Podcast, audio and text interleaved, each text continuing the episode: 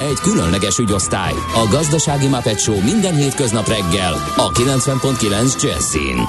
De is figyelj, ne csak a bárányok hallgassanak. De miért? Ha nincs pénzed azért, ha megvan, akkor pedig azért. Millás reggeli. Szólunk és védünk.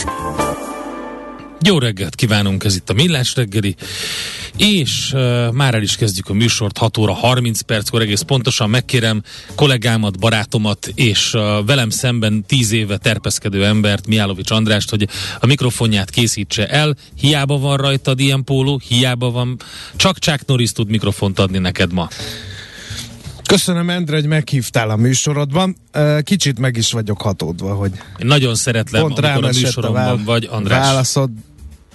Mi, mi, mi? Szeretem, amikor a műsoromban szerepelsz. Ügyes, Nagyon kedves, okos, köszönöm. Megpróbálom, vagy, megpróbálom van megszolgálni Louis a Vuittonos marmonkannád, hozzávaló és jóság. éppen ezért Még barátom, nem teszem ki, barátom vagy. még nem teszem ki, ami egy kép többet mond ezer szónál eligével, de mert most elindult a közvetítés, meg most te kiraktad a végítélet felhőket Budapest felett? Igen, a Facebook oldalunkról beszélünk. Igen. A Millás reggeli Facebook oldalán található képrek, eh, aláírást keresünk. Megkérdeztem a kedves hallgatókat, hogy mi jut eszetekbe erről a fényképről, fotóról. Nekem soros. Értem, de nem a, az, hogy elfogyott a benzin, ugye? Nem. Mert azt nem szabad. Uh, by the way, uh, Kántor Endre ül Nem velem is raktam szemben. ki. Várj egy picit. Én ne. mondtam, hogy nem raktad Akkor ki. össze, összekevertem valamit. Hallgatóink, kondi mikrofonjaink segítségével bepillantást nyerhetnek a millás reggeli bensőséges, néha kaotikus, manufakturális módszereinek kulissza titkaiba és csimpora szóiba. Már is kiraktam.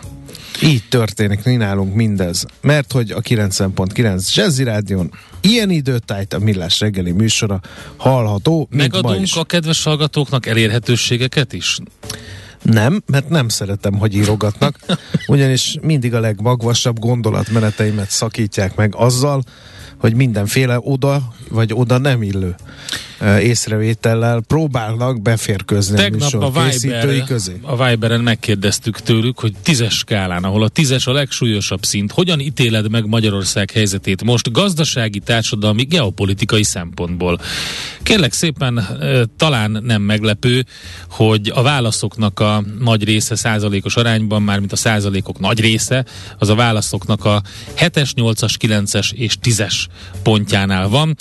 A legtöbben a 8-asra 29 százalék szavaztak, 24 százalék a 9-esre, 18 százalék a 7-esre, tehát a zöme a válaszoknak inkább súlyosnak ítéli meg Magyarország helyzetét gazdasági, társadalmi, geopolitikai szempontból. Talán nem véletlenül. Véletlen? Alig ha. Na, öm, azt szeretném mondani, hogy a 0 30 20 10 9 0 9-re érkezett üzeneteket most utoljára beolvasom. Mi ez az őrület a benzinkutakon? Tegnap este fél tízkor a Kagylós úton, a Budafoki úton nem volt sima dízel, illetve prémium 95. Ismerőseim azt mondják, hogy Győrben nincs dízel. Beszélünk majd erről. Egy biztos, hogy a meglehetősen korai óra ellenére, ahogy én gurultam befelé, a kettő darab kúton amely mellett eljöttem, mindenhol álltak. Az egyiken azért álltak, mert egy darab automata töltőállomás üzemelt, úgyhogy ott, de ott is állt valaki, viszont ott, ahol teljes fényárban úszott a, a benzinkút, ott meg minden kútoszlopnál töltöttek valamit 5 óra magasságába, úgyhogy minden esetre Uh, ugye azt mondják, hogy ellátási nehézségek lehetnek a hosszú hétvégén, meg ilyen hírek jöttek. Hernádi Zsolt az ATV műsorában viszont nyugtatgatta az embereket, hogy nem fordulhat elő Magyarországon, hogy nem lesz benzin. Legfeljebb néhány logisztikai probléma adódhat. Igen, hát bizonyos Ami miatt- kutakon nem lesz benzin. Ami, az a helyzet, Nagyon leegyszerűsítette De ezt. igen, ezt- Óvatosan fogalmazzunk, mert Elmondta. ne keltsünk indokolatlanul. Én ezek után, a tegnapi nap után már nem lehet pánikot kelteni ebben az ügyben. Ez egy egyébként kommunikációs probléma volt a szerény meglátásom szerint a MOL részéről, mert először kijöttek egy olyan közleménnyel, amiben közölték, hogy, és az volt a fő mondat benne, hogy, hogy ellátási problémák vannak, és előfordulhat, hogy egyes kutakon nem lesz benzin. Na most ezt nyilvánvalóan végig söpört a sajtón, utána jött a nyugtatgató interjú, amiről te beszélsz. És Azt... az utólagos kommunikáció, tehát ezt nem így kellett volna Azt kezdeni. szeretném mondani kezdeni. ezzel kapcsolatban, hogy Magyarországon különben sem jó üzenete van annak, hogy nyugodjon meg mindenki, hát nem lesz valami. Mert hát akkor persze. mindenki azt gondolja kádárista reflexből, hogy ezek már megint hazudnak, és ha azt mondják, hogy nem lesz valami, akkor lesz valami. Ha azt mondják, hogy lesz valami, akkor nem lesz valami. Igen. Tehát lehet, hogy itt most nem tudom. Dróka fogta csuka ez a helyzet, én azt gondolom. Olyan hangok is elhangoztak, vagy olyan gondolatok is elhangoztak, hogy ezzel a MOL csillapítani próbálja tetemes ö, veszteségét. A, annak ellenére, hogy emelés történik ugye a nagykereskedelmi árban, de főleg ugye a határmenti benzinkutaknál, a nagy tranzitfolyosóknál, ahol már üzemanyag ö, kvótát is bevezettek, azt a 100 literes limitet is bevezettek, hogy hát esetleg azt lehet csinálni, oda mondjuk véletlenül nem szállít Endre, logisztikai te, probléma miatt. Te mit, akkor... mit tapasztaltál? Endre? Én ma reggel az M7-esen befele jövet azt tapasztaltam, hogy nem volt sehol sor Jó. egyik benzinkút. Akkor hirdessünk meg benzinkút spottingot ma üzenőfalunkon. Úristen. Ez azt jelenti, hogy minden kedves hallgató, aki nem normális forgalmat, abnormális forgalmat tapasztal egy benzinkút mellett, ami mellett elhalad, azt írja meg nekünk. 0630 20 10 909 jöhetnek az üzenetek SMS-ben, Viberen, vagy éppen Whatsappon is. Na, akkor köszöntsük a kedves Ildikókat, boldog névnapot minden Ildikó nevű hallgatónknak. Van még rengeteg név a naptárban. A kis kandidokat. A kandidák, kandidok, így van. Igen. A, a melissák. Melissák kiváló. A nesték, teofilok. És a valeriánok? Valeriánok. Oh. Ével, nem valerián. Ja, ja, Valér és valérián, valóban. Nézzük, mi történt a születésnaposok kedvére, akiket természetesen külön kiemelve is köszöntünk a hallgatóink között. Uh, március 10-én. 1917-ben ezen a napon tört ki a februári forradalom, de az orosz időszámítás szerint február 27-én, tehát van némi elcsúszás, mert ez a Gergely naptár szerint akkor nem is februári, hanem márciusi forradalom 10-én 1917-ben, de még egyszer Oroszországban akkor, mikor kitört február 27-e volt. Remélem mindenkiért mindent, mert én nem. Na mindegy. 1990-ben reppenjünk át, de maradjunk uh, február uh-huh. helyett márciusban, március 10-én. Horn Gyula külügyminiszter Moszkvában megállapodást köt a Magyarországon állomásozó szovjet csapatok kivonásáról. Óriási Áttörés. ováció. Igen volt. Aztán utána. 2012, de még mindig március 10-e Krasznahorka büszkevára kigyulladt, leégett, elsüllyedt, összedőlt. Azóta szerintem rendbe rakták. Nem tudom az információt. Valaki volt-e Krasznahorka büszkevárában azóta, mióta leégett? Nagyon szomorú felvételek voltak azok. Azt mondja, hogy a tűzvész. Szombat délután a szlovákiai parlamenti választás napján Két 11 és 12 éves a vállalati illegális telepen élő gyerek cigarettázás közben felgyújtotta a domboldalt.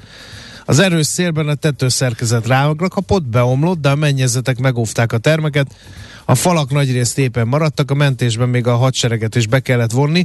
A hat órán keresztül tartó tűzben kiégett a legrégebbi gótikus palutarész, és bennégett Andrási Gyula fegyvergyűjteménye, megsérült a reneszánsz palota egy része, megrongálódott a harangtorony, benne a három harang. A nagy szélben ismét kigyulladt a vár másnap, de hamar eloltották. Beszakadt a nagy tanácsterem mennyezete, miután egy falat a szél rádöntött, itt több száz éves bútorok sérültek meg. Egyébként a kulturális miniszter azt mondta, hogy a gyűjtemény 90%-a megmaradt. A várnak volt biztosítása 11,6 millió euró, a felújítás költségeit azonban 15 millióra becsülik. És van András, egy kép, neked ahol... vannak rajongóid, ilyen nincsenek. költői vénával megáldott rajongó. Gábor például azt írta, az jut eszébe erről a képről, amit kitettünk, hogy ég a napfelkeltétől a Jazzy Rádió sávja, Mihálovics gazda műsort vezet rajta. Na, mit szólsz? Páros, ri, páros rimmel. És a tikkat szöcskenyája. És én nem merem ezt szavalni, mert mindig a rossz verziót mondom, Én ami, is. ami kazettán terjedt, és félek attól, hogy valami csúnyát mondok a műsorban. Na, No, a születésnaposok Friedrich von Schlegel, német filozófus, jó a németem? abszolút. Oké. Kiváló. 1700 Hogyan ejtsük helyesen Mihálovics gazdával? 1772-ben ö, született a jeles német filozófus. 1946-ban született Vencel Vera, a Jászai Mari díjas magyar színésznő. Ha csak egy szerepét kellene felidézni a sok közül, akkor az Egri csillagban ő volt Vicuska.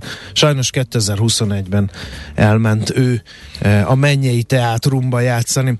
1954-es születésű Mocsai Lajos, magyar kézilabdázó, kézilabdaedző, és ma ünnepli születésnapját, 1958. március 10-én született, ugyanis Sharon Stone, amerikai színművésznél, nem értem a definícióit, ugyanis ezt írják a 90-es évek szexszimbólum. Hát ez igaz. Most már nem szexszimbólum Sharon Stone, csak a 90-es években volt? A, igen, értem.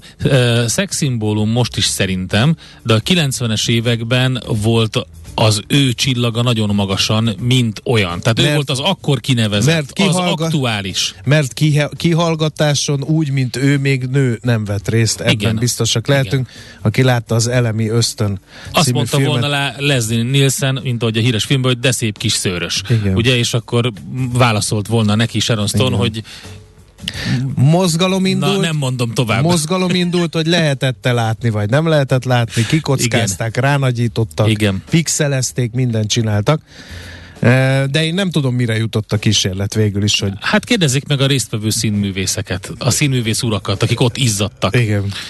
Uh, 1957-ben született március 10-én Osama Bin Laden uh, terrorista is. Ide terroristákat is beemelünk. Beengedtem, igen, 2011-ben egy amerikai kommandó állítólag uh, likvidálta őt, hamvait pedig a tengerbe szórták. És akkor, amiért ezt az egész megemlékezést összehoztuk, 1940-ben március 10-én született Chuck Norris amerikai harcművész. Én készültem, tankérem, itt van, a kamerások láthatják, a következő kis könyv Chuck Norris legendája címmel egy kiapadhatatlan, Chuck Norris. egy kiapadhatatlan Chuck Norris vicc gyűjteménnyel készültem, szabad-e ebből locsolni? Légy szíves, dadaista módon Igen. pattints fel valahol aztán. Felpattintottam. Ö, Tehát Isten éltesse a mestert. Chuck Norrisnak van három pitbullja és két dobbermanja. A házánál egy táblán mégiscsak ezt látod. Vigyázat, Chuck Norris. Akkor még egy. Jó. Chuck Norris tudja, hány csillag van az égen. És végül, egy hármas, Chuck Norris erejét nem lehet Newtonban mérni, mert nem kompatibilis. Ez egy kicsit ilyen értelmiségi poén. És akkor hadd negyedikként, mert három a magyar igazság, egy a ráadás, az én kedvenc Chuck Norris viccemet, ami mindannyiszor derültséget okoz. Chuck Norris megnyerte a Párizs-Dakar rallit kajakon. Igen, Köszönjük szépen. És tudja az összes fekvőtámaszt. Igen. Ezt is mindannyian ismerjük. Jó, rendben van. Hát köszönöm És szépen. elkapta a koronavírust, De de elengedte. már elengedte. Igen. Igen.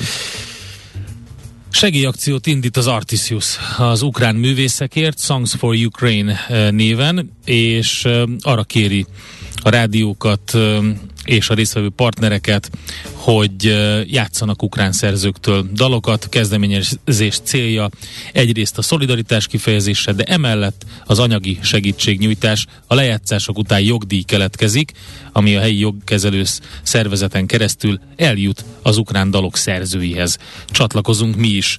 Rendkívül jó merítést sikerült tegnap este összehoznom a ukrán művészektől. Az egyik kedvencem ez az indie zenekar, az Odin v Kanoe. Odin Kenuban az a nevük, úgyhogy els, elsősorban ezzel tisztelgünk. Nézz is! Ne csak hallgass! millásreggeli.hu Na hát nézzük a lapokat. Elsősorban akkor azt nézzük, ami a Hernádi beszéddel kapcsolatos, vagy interjúval kapcsolatos, illetve az üzemanyag ellátással kapcsolatos. Ugye ő azt mondta, hogy nincs üzemanyag eh, hiány Magyarországon, logisztikai problémák, logisztikai gondok vannak. És hát ugye ez a csupán logisztikai problémákról van szó, ez bőven elég volt ahhoz, hogy a pánik megszülessen. A napokban egyébként olyan hírek terjedtek el, miszerint a Magyarországon működő nagykereskedések többsége korlátozza, vagy már meg is szüntette az értékesítést. Na, akkor ezt, ezt, ezt tegyük rendbe. A nagykereskedelmi piac 70%-a Hernádi Zsolt szerint a mólé. Igen. Uh, és uh, egy számjegyű százalék az, ami az, amit vegyes szereplők uh, uralnak, és a 20 százalék valahol a, azt hiszem, hogy az OMV-jé.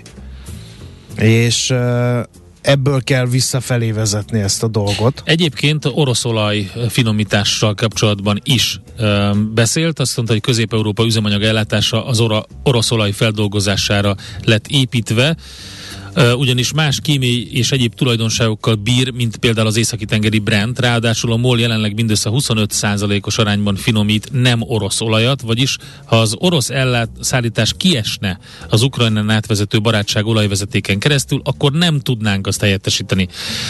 Um, mert ugye ezt kérdésre válaszolt a portfólió írja, na most az a baj, hogy ugye nyilván ezeket megkérdezik az újságírók, le is írja a lap, um, van, aki előre aggódik, már látszik a ma reggelén is. Igen, um, beindult ugye a spotting, azt mondja, itt van néhány üzenet. A 15. kerület Szentmiályi úton a Shell-nél két autó, OMV-nél tömött sorok, másik OMV-nél pár autó. Tehát nem mindenhol. Nem mindenhol, igen. Reméljük, Azt hogy mondja, egy kicsit csitul. Még nem látogatható, de dolgoznak. Ja, a Krasznahorkára írja, hogy még nem látogatható, de dolgoznak. Kis benzinkutak nem kapnak anyagot, mint viszonteladók, Ráckevei Molkulton viszont telt ház van, írja Kiri. Aztán Tegnap este Kecskeméten több helyen, és például Lakitelken is elfogyott a sima dízel a MOL benzinkutakon. Sogorom szerint Pápán ugyanezt történt. Ajánlnám mindegyiknek a belga ide vonatkozó muzsikáját, a benzinkutat. Igen. Aztán kerti napelemre kötött elektromos kútfejem most van egy verda, szóval teli van, de utána bármelyik jófej konaktorosnak ingyen adok írja a, a kárörvendő hallgató. A Szentendrein befelé több kútnál és a szokottnál nagyobb, de nem tarthatatlan forgalom volt, de én nem álltam be, a Mozaik utca meg üres volt, de 700 forint a prémium, amit amúgy ajánlok mindenkinek, aki megteheti, hogy segítse a kutasokat. Az M1, M7 bevezető MOL és OMV-n egy-egy autó az oszlopoknál. Úgyhogy furcsa ez az egész helyzet, mert van, ahol én is láttam fel fényképeket, van, ahol fullra tele van és fél órákat várnak az emberek a benzinre, máshol meg azért lehet tankolni, annak ellenére, hogy rögzített ár van, tehát elvileg mindegy, hogy hova tér be az ember. Na, Megjelent a népszaván, népszaván ja, mondjad, van mondjad egy cikk, káosz a kuttakon, a 95-ös hmm. benzinből kifogytunk, szerződött nagykereskedőnk a MOL 9-ére, majd később 10-ére ígérte a szállítást, de azt is lemondták. Most a hosszú hétvégére ígértek szállítmányt gázolajból, 10-én fogyunk ki mondta lapunknak egy neve elhallgatását kérő kis kutas, abból a több tucatból, akik tegnap különböző zárt és nyíltabb fórumokon sorra jelezték, egyszerűen kifogytak a legfeljebb 480 forintért adható üzemanyagból, írja a népszava. Tehát az előzetes becslések szerint pénteki kb. 500 hazai töltőállomáson szűnhet meg az alapüzemanyagok kiszolgálása. Ezt már Bújdos Eszter mondta a lapnak, a holtankoljak.hu nevű árösszehasonlító oldalvezetője. A leállásban már színes kutak, vagyis ismert márkák is érintettek, mondta ő. A szám tetemes, hisz az összes hazai töltőállomás negyede Eh, ez az 500 kút. Forrásaink, bármint a népszava forrásai a Káosz főokának egybehangzóan azt a múlt heti kormányintézkedést tartják, amely november közepe óta 480 forintban megállapított kiskereskedelmi üzemanyag korlát után a nagy kerárat is 400 forintos szinten befagyasztotta írja Akkor tehát a népszava. Nézzünk gyors híreket a háború kapcsán. Itt az újabb uniós szankciós csomag az oroszokra, több súlyos meglepetés is van benne, írja a portfólió. Kiszivárgott az előzetes terve az EU-s szankciós csomagnak, az újabbnak, melyel az oroszokat és a fehér oroszokat sújtják, ám a csomagban még benne volt több fontos szankció, például, hogy az oroszhoz hasonlóan a fehér orosz jegybankot is elvágják a külföldi tartalékaitól. Úgyhogy és egyébként befagyasztják ezeket az eszközöket, megtiltják a fehér orosz kereskedelemhez és beruházásokhoz kapcsolódó állami finanszírozást. Három fehér orosz pénzintézetet vágnak el a SWIFT üzenetküldő rendszertől. Ezek a bank Dabrabit, a Belgoprom Bank és a Fehér Orosz Fejlesztési Bank leányai április 12-től megtiltják a fehér orosz állami vállalatok részvényeinek tőzsdei jegyzését, kereskedését az EU-s kereskedelmi platformokon, és csökkentik jelentősen a fehér orosz vagyonok EU-ba áramlását azzal, hogy a fehér orosz állampolgároktól legfeljebb 100 ezer eurónyi betétet fogadnak el, nem vezethetnek nekik EU-s központi értékpapírszámlát, és nem adhatnak el nekik euróban denominált értékpapírokat. Ezen kívül az euróbankjegyekkel való ellátását is megszüntetik a fehér oroszoknak. Szóval elég érdekes, hogy tovább folytatódik ez és készül a Kokom 2.0, ami egyértelműen... Kokom? Hát Van egy csomó ember, akinek ez semmit nem mond, vigyázz. Mert? Hát mert már mi vagyunk ilyen vének, mint az országút. Ja. A fiatalabbaknak fogalmuk sincs, hogy most mit mondtál. A kokomlista, drága gyerekeim, jó napot kívánok, Mandi bácsi meséi következik. Jó. A kokomlista az volt, hogy a, amikor még volt két tömb, az egyik a szocializmust építette, a másik a kapitalizmust, akkor azok a csúnya bácsik, akik a kapitalizmust építették, nem adtak el bizonyos fejlett technológiai eszközöket azoknak a bácsiknak, akik a szocializmust építették. Ez volt a híres kokomlista. A, a kokomlista Jó igen, éjszakát, a keleti gyerekek. blokk országait sújtó multilaterális kereskedelmi embargó volt. Volt egy bizottság, ez a, ez a kokom, a kokom volt a bizottság, ez a Coordinating Committee for Multilateral Export Controls, ez volt a neve. Szerintem én egyértelműben Egy fekete lista volt, abszolút. Te, te, te voltál az, aki egyértelmű, én meg a tudományosan. Így van. No, hát a lapszemléből én kifogytam, Endre. Hol zárt? Hol nyit? Mi a sztori? Mit mutat a csárt? Piacok, árfolyamok, forgalom a világ vezető parketjein és Budapesten. Tősdei helyzetkép következik. Hát ugye a benzin fiaskó nyomán ránk fér némi jó hír, mert hogy a Budapest értéktőzsde 3,36 század százalékot ment felfelé, 42.909 pontig egészen pontosan. Minden zöldbe volt borulva, mínusz a Magyar Telekom, amelyik 1,1 százalékot esett, de csak azért, hogy lássák, hogy ő más, és nem simul be a mezőnybe. 398 forintról kezd ma. Na de bezeg az OTP emberek. 8,9 ot ment fölfelé, már 11.980 forinton tart. Ugye néhány nappal ezelőtt még azt néztük, hogy benéze a 10.000 forintos szint alá, mennyire tartja meg a 10.000 forintos szint a bankpapírt, most meg tessék. A MOL annak ellenére, vagy éppen azért, ami épp történik az országban, meg a világban, meg az energiapiacon. Nem volt ilyen nagy izomban, vagy nem gyúrta ki magát legalábbis a tegnapi nap, mert mindössze 0,15 százalékot erősödve 2644 forinton zárt. És akkor forgalom tekintetében még nézzük, hogy a nagy négyeshez ki csatlakozott, hát természetesen a Forage 2,7%-ot szedett magára a papír. Nézem, hogy még az Appenin piacán volt, hát kevéske forgalomban, de nagy elmozdulás, 9,7%-os volt a plusz, és hogy a másik, tehát a mínuszos cégek között is tallózzak, ott például a Waberersnek volt 1,1%-os mínusza értelmezhető forgalomban. És akkor nézzük, hogy a tőzsde előszobájában, az x kategóriájában mi volt a hangulat. Hát itt csak egy legény az Oxotec esett, de nem nagyot, mindössze fél százalékot. A többieknek jó napja volt, a DMK 8,1 százalékot ment fölfelé, négy és felett tudott az Ébdufer, és a Gloster pedig majdnem 6 százalékot tudott erősödni. Volt. Volt visszapattanás a nemzetközi piacokon, korrekció, az amerikai tőzsdék egészen szépen pluszban zártak. Az S&P 500-as 2,6%-kal, a Dow 2%-kal, a Nasdaq 3,6%-kal. Európában hurrá optimizmus alakult ki, a DAX és a Kakkaron 7% fölött, sőt a DAX majdnem 8%-os pluszban fejezte be, a FUCI 2,6%-os pluszban, úgyhogy alapvetően jó volt a hangulat, ez átterjedt terjedt Ázsiára is, a Nikkei kivételével pluszban egy százalék fölötti pluszban az ázsiai mutatók, a Nikkeinél van egy kis visszapattanás.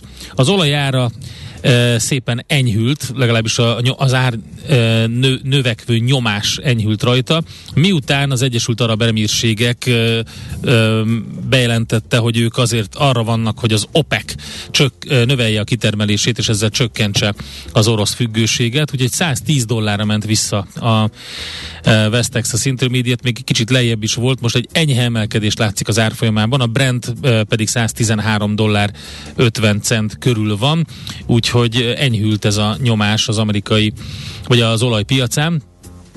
Az amerikai piacon emeljünk ki egy pár részvényt, amit érdemes. Ugye figyeltük a Fordot, figyeltük a különböző bankpapírokat, de ami érdekes, az természetesen a Bank of America 6,3%-os plusszal, a Ford 2%-os plusszal, a Carnival 8% fölötti plusszal, és hát érdekes módon, ja, a Wells Fargo-t azt ne felejtsük ki, majdnem 6%-os plusszal, érdekes módon egy sima egy fordított a olajtársaságoknál, az Occidental Petroleum tovább erősödik 5,3%-kal, az Exxon viszont majdnem 6%-ot esett, csak úgy, mint a maraton, de ez egy korrekció szerintem. A Chevronnál is 2,5%-os mínusz látható.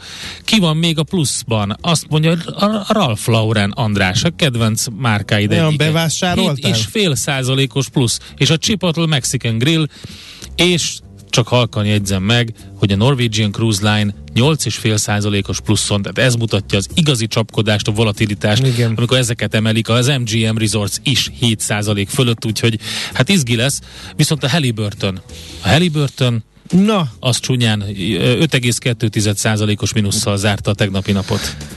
Tőzsdei helyzetkép hangzott el a Millás reggeliben. Itt van, megjött Czoller Andi. Tudod, mit csinál a Czoller Andi? Chuck Norris vicceket olvas. És már legyarulta Ugye milyen az agyát. ökölcsapás az agynak? Nagyon durva. Na, egyet. Random. Amikor Chuck Norris monopolizik, az kihat a világgazdaságra. Á, tehát akkor tulajdonképpen nem az orosz-ukrán válsággal állunk Igen. itt szemben, hanem csak neki áll Nekem eszembe jutott egyébként, amikor közölték, hogy lesz ez a veteránokból álló idegen légió. Úgyhogy, Norris Hát ugye a srácokkal együtt, a Sylvester Stallone-val, meg a többiekkel, ugye. Jó. A egyik eh, kedves hallgatónk eh, megosztotta velünk kedvenc Chuck Norris viccét, mely így hangzik, Chuck Norrisnak már van millás reggel is bögréje. Ez a legjobb, köszönjük, köszönjük szépen. Én azt kérdeztem a Facebookon, hogy mi jut eszetek be erről a képről, és ezt a napfelkeltét föltettük. Nem, nem az, hogy elfogyott a benzin, kedvenc válaszom, de az, hogy elfogyott a benzin. Úgyhogy nem fog elfogyni, illetve egyelőre csak úgy tűnik, hogy bizonyos kutaknál. Logisztikai ezt, ezt mindenki igen. tegye oda, ahova Közben én szeretné. gondolkodtam egyébként ezen a Hernádi nyilatkozaton. Tehát ugye az, a kérdés az, hogy van-e üzemanyag a kutakon. Egyesek azt mondják, hogy nincs, mások azt mondják, hogy van. Bejött a Hernádi Zsolt, és meg, meg, megkérdezték, hogy akkor ő mit mond. Azt mondta, hogy hogy van? Nincs hogy nincs Nem üzemanyag hiány, logisztikai problémák Igen. vannak. De hát, ha logisztikai problémák vannak, akkor nincs üzemanyag bizonyos kutakon, nem? De, hát ezt magyaráztam neked reggel, csak olyan vehemensen támadtál rám, hogy elnyomtál. Azért, mert itt votoztál nekem az előbb. Votéta. Na mindegy, ez már olyan mélység, amelyet nem tudunk és nem is akarunk tovább növelni. Bizonyos úgy, kutaknál üzemanyag hiány van, egyértelmű, ezt elmondta illetve nem volt megnyugtató a válasz azzal kapcsolatban, hogy közép, amire azt mondta, hogy Közép-Európa az orosz olaj finomítására állt rá. És hogyha a barátság az már nem barátság, akkor mi történik? Ez nem volt megnyugtató. Az emberek félnek, pánikolnak, nem csak mhm. Magyarországon, Romániában is, az Egyesült Királyságban is. Ugye láttuk azokat a képeket, amikor, amikor a nejlonzsákba vitték, vitték vagy a kibélelt ö, csomagtartóba belengedték, belengedték konkrétan, igen. szóval hát van, ez, ez emberi dolog. Na, azt írja a hallgató, ez tényleg logisztikai gond, kevesebb depó szolgálk és sokkal nagyobb forgalmat, nincs ennyi tanker és sofőr, közben egy külföldi kamion százezre szintet spórol, ha itt tankolt tele, ehhez jön még az önjelölt szakértő, hol tankolja okos nyilatkozata, amit persze a nép félreért. Itt egy ilyen szakmai megfejtés. Azt Én nem hiszem, hogy ezek, önjelölt szakértő Ezek lenne. szerint megint Bandi nyerte a reggeli duelt, ezért támadtál rá vehemensen, írja nekem. Na tessék. Milyen? Hagyjuk nem nyertünk. Én nem tudok úgy nyerni egy mexikói párbajt, hogy Andrásnál van a három főszereplő. meg. Kettő, sokkal képzettebb vagyok kézitusában. Na tessék. Én viszont elszaladok. És hátrafele nyilazok. Most már erre se tennék, mert én is tudok most már szaladni. Andrea Szóval unja. Randi pedig unja azt, amikor két gyerek Andi, de összeveszik, csinos vagy ma, Hát köszönöm. de jó a frizurád. elvette a kántor a homokozó lapátomat. látom. Műsorunkban termék megjelenítést hallhattak. Nézd a Millás reggeli adásait élőben a millásreggeli.hu oldalon. Millás, Millás reggeli, a vizuális rádió műsor. A reggeli rohanásban könnyű szemtől szembe kerülni egy túl szépnek tűnő ajánlattal. Az eredmény krétával körberajzolt tetemes összeg. A tethelyen a gazdasági helyszínelők, a ravasz, az agy és két füles csésze és fejvállalakzat. A lehetetlen küldetés megfejteni a Fibonacci kódot. A jutalom egy bögre rossz kávé és egy olyan hozamgörbe, amilyet még Alonso Mózli sem látott. Millás reggeli, a 90.9 Jazzy Rádió gazdasági mapetsója. Vigyázat! Van rá engedélyünk!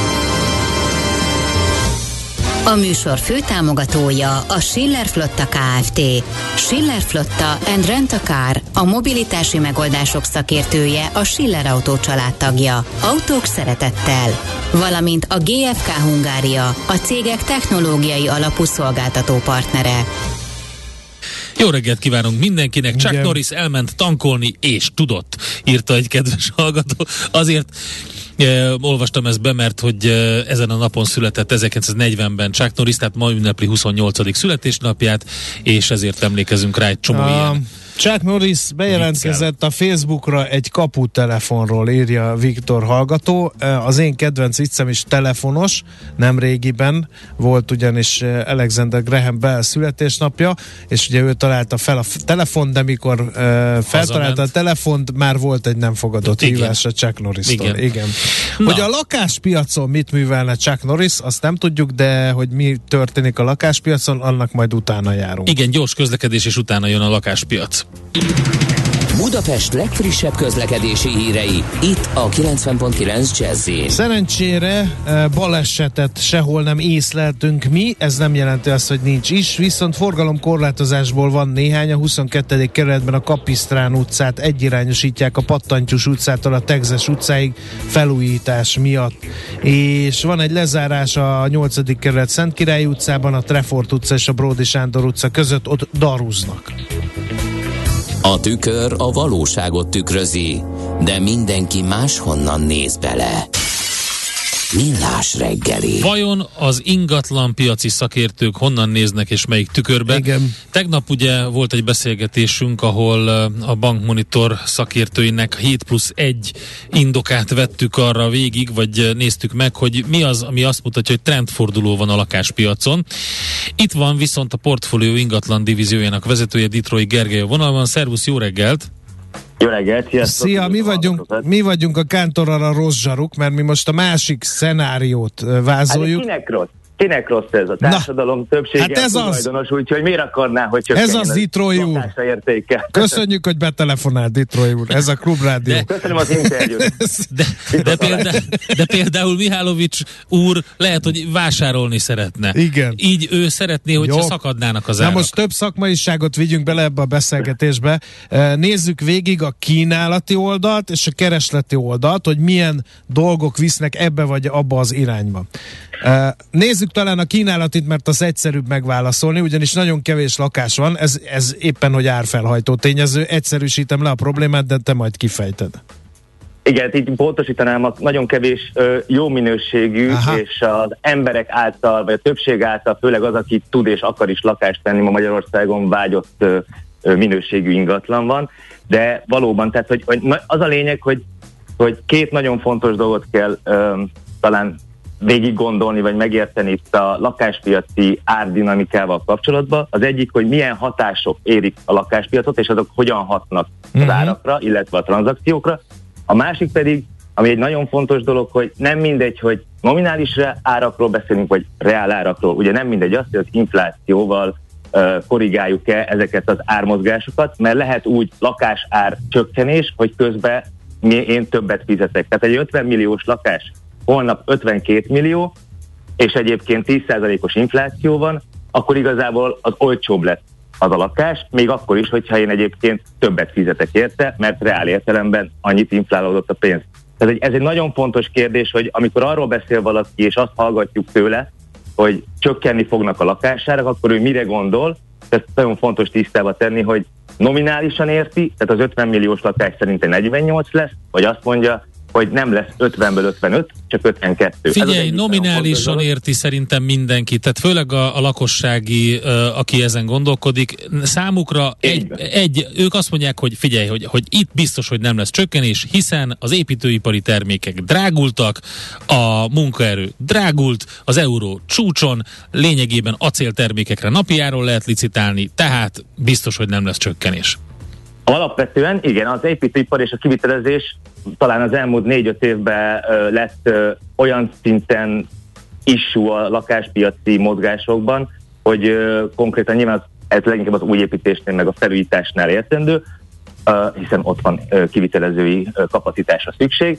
Tehát, hogy korábban ez teljesen evidencia volt, hogy kb. 100-200 ezer forintból valamit meg lehet csinálni. Most már ezek az összeg, ami 100-200, meg 200-300 volt, a kétszeres, háromszorosa. Ez az egyik dolog, de ezen kívül nagyon sok minden van, ahogy mások is végigvették már nálatok. Állami támogatások, infláció. Az infláció ez egy nagyon fontos kérdés, mert az infláció egyszerre tud hatni mondjuk az alapkamatra, hogyha mondjuk emelik az infláció védelme érdekében, ami ugye, hogyha nő, akkor nő a hitelkamatoknak is a, a mértéke, vagy a, vagy a hitelköltsége. A másik viszont az, hogyha inflálódik a pénz, akkor én például miért ne legyek adós, hogyha mondjuk 6-7 százalékon be tudom fixálni végig a lakáshitelemet, és 8 százalékos meg 10 százalékos inflációs környezet van, akkor konkrétan adósnak jobb lenni, hiszen kevesebbet kell visszafizessek a pénzértékével mérve, mint amennyit fölvettem. Tehát, hogy nagyon-nagyon komoly és nagyon-nagyon sokfajta hatás lehet a, az ingatlan és a lakáspiacon, de ami igazán... Ö, Na de Geri... Én azt gondolom, hogy igen. nem fog...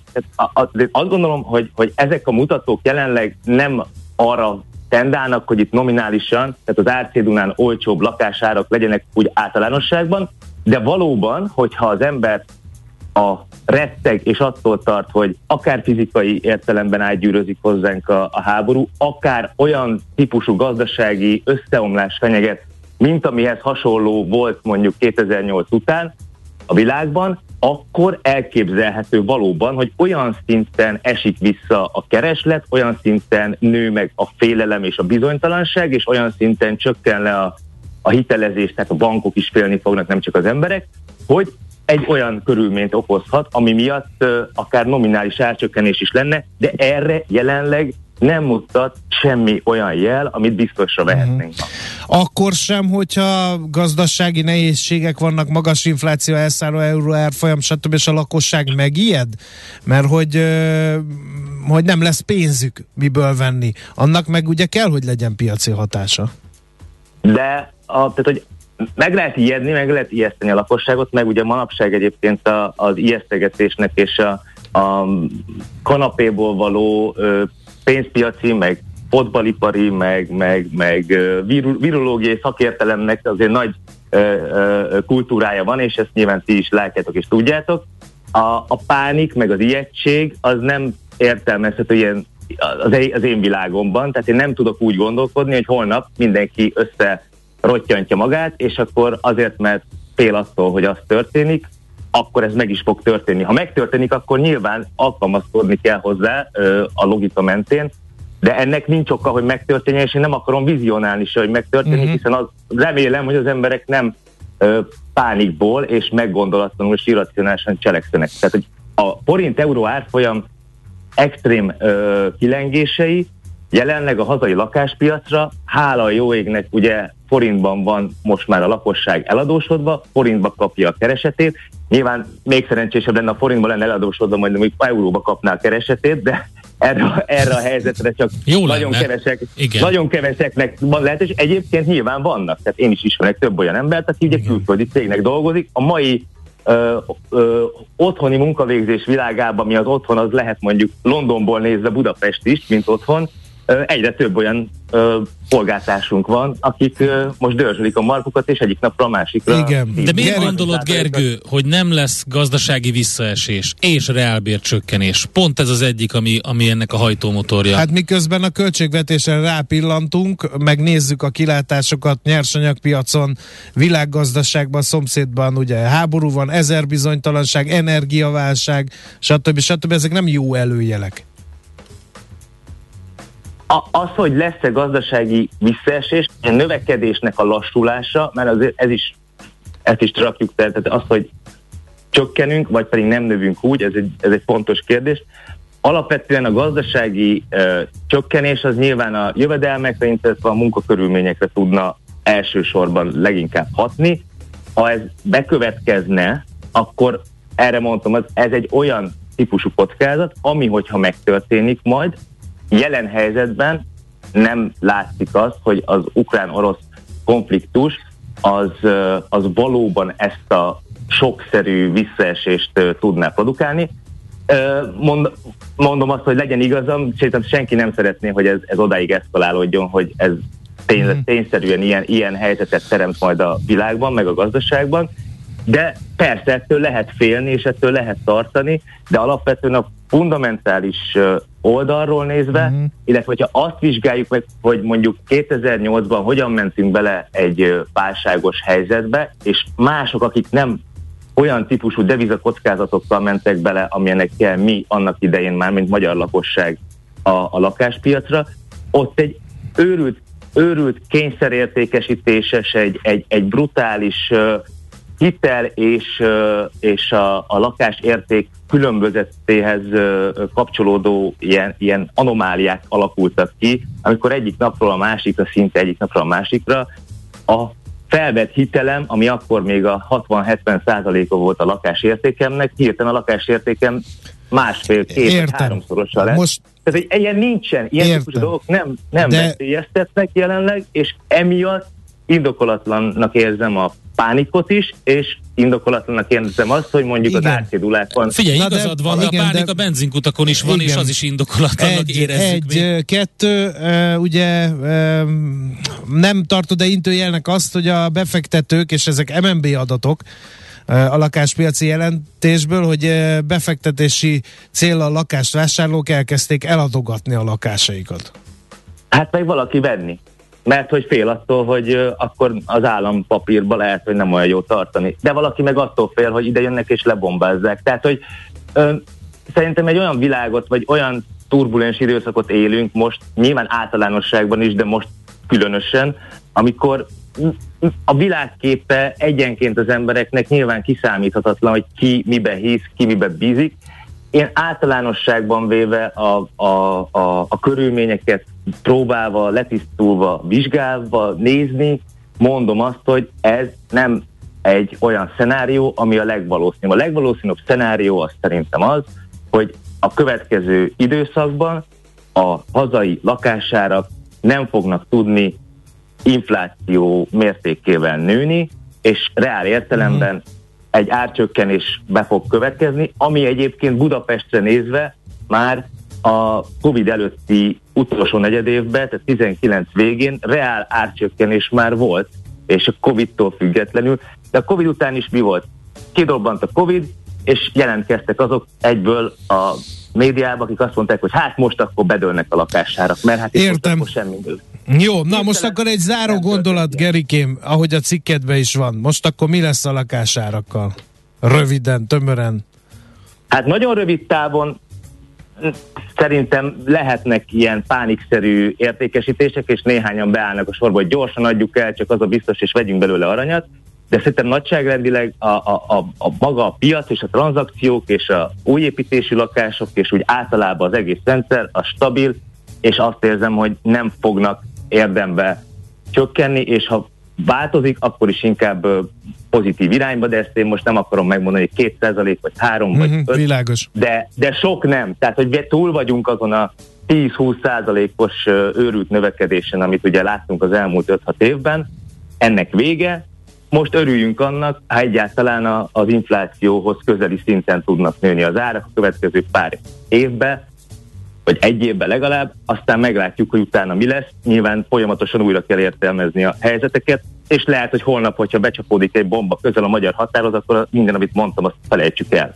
De ehhez, ezek olyan körülmények, amiket nehéz ugye ma kiszámítani. Világos. Bár, bár sajnos még az is igaz lehet, hogy, hogy, hogy megkövetkezik, de ne következzen nyilván. Rendben. Oké, okay, köszönjük. Nyugtatni. Folytatás következik, szerintem ez a téma ez még meg fog érni egy pár kört. Köszönjük szépen, hogy rendelkezésünkre álltál, további jó munkát neked. Legjobbakat. Köszi, szia! Detroit Gergelyel beszélgettünk az ingatlanárak lakáspiac alakulásáról. Ő a portfólió ingatlan divíziójának vezetője.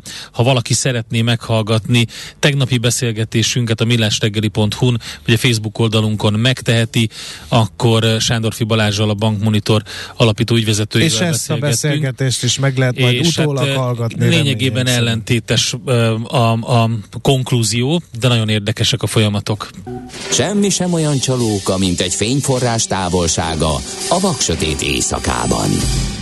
Millás reggeli. Hát sajnálatos módon nem egy ilyen kispénteki témánk van már megint. Forint árfolyam és infláció a rekordok könyvébe folyamatosan bekerül. Virovácz Péter, az ING Bank vezető elemzője van itt velünk. Egy picit elemezzük a szituációt. Hát hétfő reggel beszakadt a forint árfolyam, a történelmi mélypontra gyengült az euróval, ugye 400 volt a visszapattanási szint, de a svájci frankkal és a dollárral szemben is. Közben kijött az inflációs adat, 8,3%-ra gyorsult az infláció, és ez 2007. augusztusában ö, volt utoljára ilyen magas. Az élelmiszerinflációról ne is beszéljünk, az már régen kétszámjegyű. Mit ö, láttok ti, Péter? Szervusz, jó reggelt! Jó reggelt, sziasztok! Hát nézd, igazándiból nagyon nagy káoszt látunk legelső körben, hogyha mondjuk itt a piacokról kellene beszélni, akkor azt mondanám, hogy csapkodás van. Legyen szó akár a forintpiacról, legyen szó akár a kötvénypiacokról. Itt tényleg óráról órára, percről percre változik a helyzet, és ahogy itt említetted, ugye 400-as euróforint árfolyamról visszapattantunk, de ugye akkor mindenki azt kérdezgette, hogy akkor 410, 420, hol a vége? Hát ezt képest most miközben beszélünk 377-nél járunk, úgyhogy jól látszik, hogy tényleg pánik üzemmódban van a piac, és bármiféle kis negatív híre 5%-okat tud mozogni az árfolyam egyik irányba, de ugyanúgy, hogyha jön egy halvány reménysugár, akkor a másik irányba is neki tud lódulni itt a kereskedés, úgyhogy nagyon nehéz bármit mondani egy ilyen piactal kapcsolatban, de az kétségtelen, hogy úgy összességében egy ilyen gyengülő, vagy inkább azt mondom, hogy egy sérülékeny forint, plusz ez a magas infláció, az egy dolgot mindenképpen indukál, mégpedig hát igen komoly várakozásokat a jegybankkal szemben, hogy emeljék tovább a kamatokat, és ahogy említetted, bizony 8% felett jár már most az infláció, és hát egyelőre nagyon úgy tűnik, hogy, hogy bizony ott van a horizonton a két számjegyű inflációs mutató pár hónapon belül, és hogy ez megtörténik, akkor valóban nem ördögtől való az elképzelés, hogy a mostani szintekről még azért van bőven fölfelé a kamatszintekben. Okay, a kamatszintekben oké, okay, de az inflációban is? Az inflációban is én azt gondolom. Nyilván, amikor, amikor az ember megpróbálja ezt előrejelezni, akkor az adott pillanatban érvényes dolgokat nézi. Hogy áll most az euróforint árfolyam, hogy áll az olajárfolyam, vagy, a, vagy az olaj kereskedelmi ára, vagy világpiaci ára, hogy állnak az egyéb nyersanyagok, és ez alapján próbál valamit sakkozni. Hát én is megtettem ezt, és ez alapján nekem az jött, hogy valahol olyan május-június környékén amikor a kormányzat felengedi vélhetően az árstop intézkedéseket, akkor 10% feletti lesz az inflációs mutatónk, és év végére ez visszacsökkenhet olyan 7-8% környékére, na de azért az éves átlagban még mindig inkább egy ilyen 9-8-9% körüli mutató lesz, szemben mondjuk azzal, hogy úgy indultunk neki, hogy majd valahol olyan, nem tudom, 4-5 százalék körül lesz az infláció idén. A trendje egyébként, a trendje egyébként milyen? E, mert ugye az már lekerült a napi rendről, hogy ez egyszeri kiugrás. Most már ilyen platót épít az infláció, úgy tűnik nekem. Igen, tehát a legjobb esetben szerintem majd oldalazásról beszélhetünk, tehát az azt jelenti, hogy nagyjából ekkörül a szint körül marad, egészen addig még nem érkezik egy komolyabb sok, és ahogy mondtam, hogy az árstoppok elengedése május elején közepén lesz a következő nagyobb sok, ami nyilván fölfelé fogja lódítani az inflációs mutatót. Viszont hát azt kell mondjam, hogy itt az elmúlt hónapokban bizony-bizony folyamatosan azt vártuk, hogy majd egy kicsikét megáll, majd egy kicsikét lassul az infláció, és ehhez képest mindig felfelé csalódtunk, tehát mindig magasabb lett, mint a várakozás, és mondom, ez hosszú-hosszú hónapok óta tart, és azért nyilván ez a trend is előbb-utóbb megtörik, na de azért uh, itt már gyanakodhatunk, hogy, hogy, hogy vélhetően itt a következő hónapokban is inkább az lesz, hogy lehet, hogy most oldalezást várunk, benne van a pakliban, Igen. hogy még följebb és följebb megy az infláció. Péter, a hitelfelvevők meg a betétesek most egy emberként kérdezik, hogyha ilyen inflációs pályát vársz, akkor milyen kamatpályát? Hát, hogyha arról beszéltem, hogy az év vége felé akár elképzelhető, hogy ilyen 7% körül ragad az infláció, akkor én egyáltalán nem gondolom ördögtől valónak azt mondani, hogy egy ilyen hát 8% körüli kamatkörnyezet is elképzelhető. Nyilván megszoktuk az elmúlt években nagyon alacsony kamatokat, tehát így horribilisnek tűnik arról beszélni, hogy 8% a kamat, viszont mondom, hogy ha megnézzük ezt a reál kamatban, akkor ez könnyen lehet, hogy év végére odáig jutunk csak el, hogy hát éppen, hogy talán lesz némi pozitív reál kamatunk, vagyis épp, hogy magasabb lesz mondjuk az egyhetes betéti kamat, illetve az alapkamat eh, annál, mint amit az infláció mutat. És hogy egy banknak valóban olyan túl sok lehetősége nincsen, hiszen meg kell állítania valahogy az inflációt, nyilván a mait meg a holnapit nem tudja megfogni, ami ellen tud tenni, hogy azokat a várakozásokat, amiben egyébként most azt látjuk, hogy mind a vállalati oldalon, mind a háztartási oldalon nagyon durván mennek fölfelé a, a várakozások, az inflációs várakozások, ezeket kellene megfognia valahogy a jegybanknak, és ehhez bizony Hát bocsánat, nem nagyon lehet maszatolni, tehát nem lehet 15 meg 20 bázis pontokat itt lépkedni és remény, remélni a csodát, hanem itt bizony folytatni kell azt a fajta erős kamatemelési ciklust, amit a jegybank eddig is csinált, csak hát a tervezetnél valószínűleg sokkal tovább. És akkor, akkor ez, ma, ezt akkor látni ma a forinton, ugye? Igen. Hogy, hogy, hogy amikor a grafikont megnézi az ember, egyértelműen egy ilyen kikényszerítés látszott amikor a 400-as szint fele mentünk, és meg is álltunk ott egyébként egy pillanatra uh, túlhaladta, vagy hát megütötte a 400-as szintet az euró árfolyam.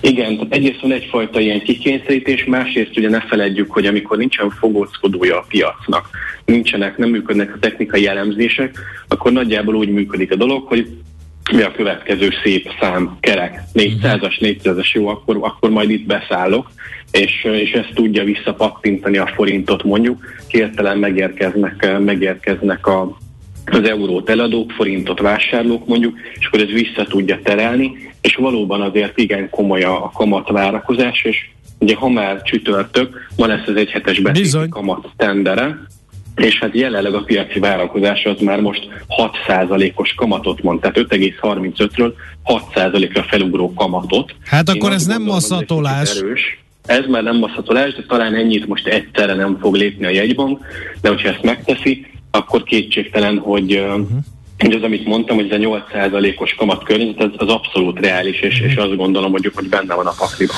Ha már beszélünk, egy dolgot mindenképp még meg kell vitatnunk, és ez egy kicsit távolabbra néz. Egyre többen jósolnak stagflációt Magyarországon. Egyrészt azt légy szíves magyarázd el a kevéssé hozzáértőknek, hogy az micsoda és miért baj, és egy, egyúttal azt is áruld el, hogy te hiszel ebben a szenárióban.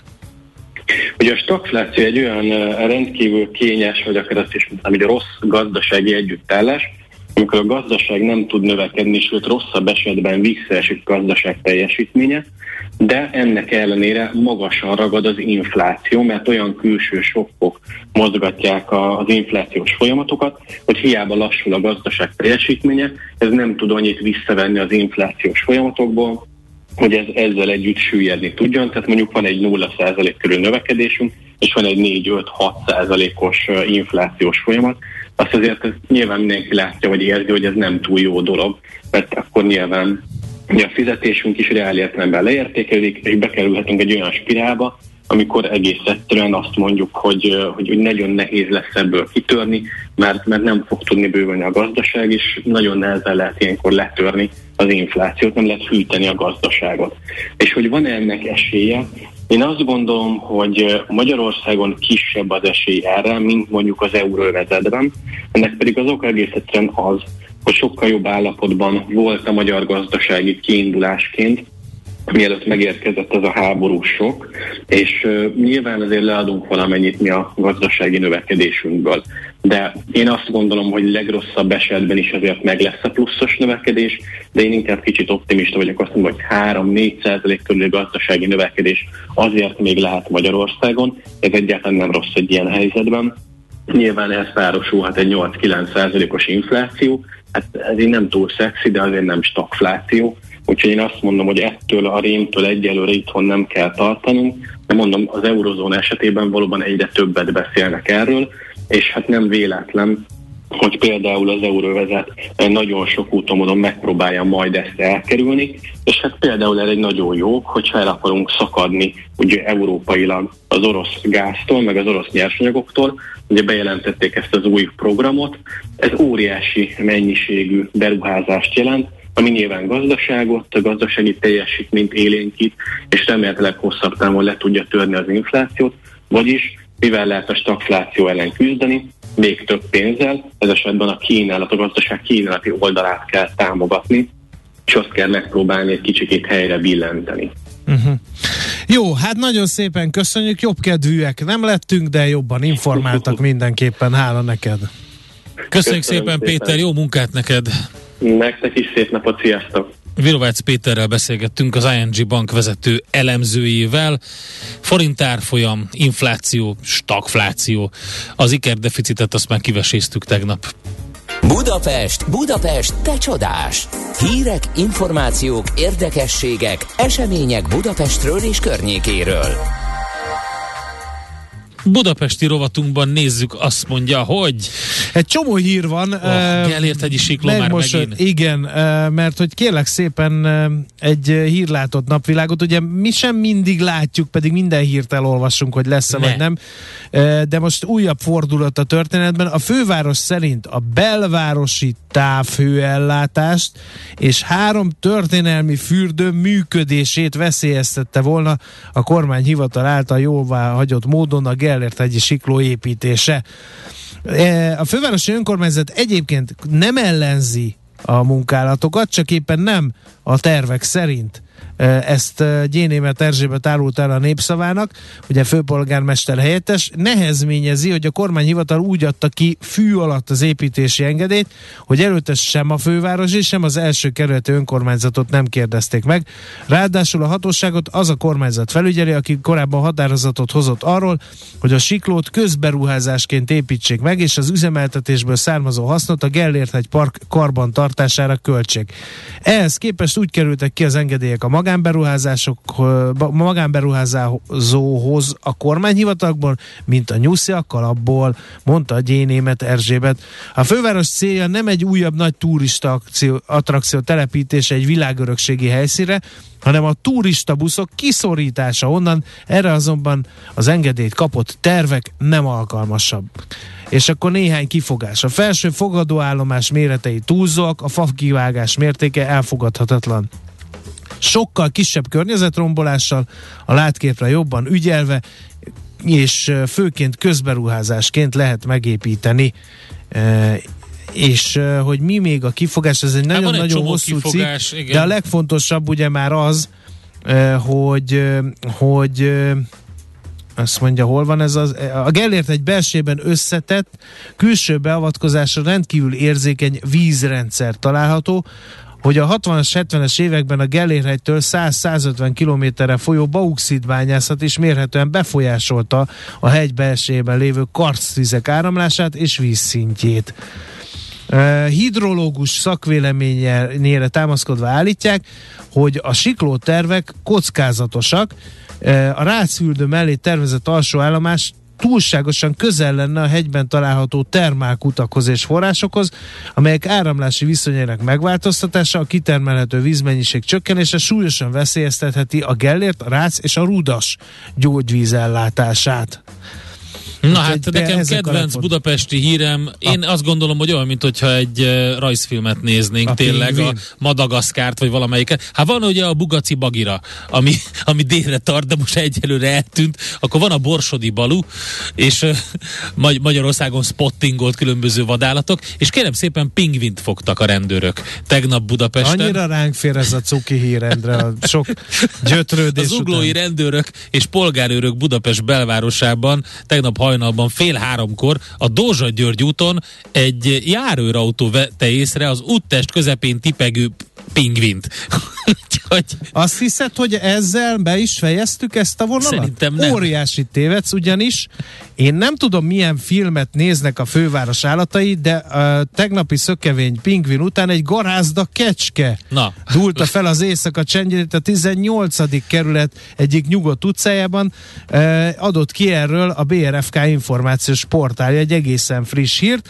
A 18. kerületi rendőröket március 7-én éjjel 10 óra óta hívta fel egy kerületi lakó, hogy a szomszédjukból átszökött a kertjükbe egy kecske, és rá, és a feleségére rátámad. Rátámad, bizony. Hát a ez... házhoz érkező ugye. rendőröket és állatmentőket sem fogadta kedvesebben a bakkecske, de végül sikerült letörniük az ellenállását, így az éjjeli duhajnak nem maradt más választása, mint megadni magát, fogalmaz a BRFK információs portálja, és önként az állatmentőkkel tartani új szállás helyére. Önként. A helyszínen kiderült, hogy a kecskét egy férfi gondozta, mert idős gazdája korábban elhunyt, gondoskodtak az árván maradt állat biztonságba helyezésére, a kecske olyan helyre került, ahol sok más patás társaságában lesz lehetőségre a szelidülésre. Képzeld el, hogy egyébként egész vakmerő állatok simán felmennek a tetőre is, hogyha meg tudja közelíteni, viszonylag magasat tud ugrani, és hogyha van valami kis bódé, vagy, vagy fészer, vagy ehhez hasonló a ház mellett, akkor volt már több ilyen eset, hogy, és hogy a fönt, fönt a ház tetején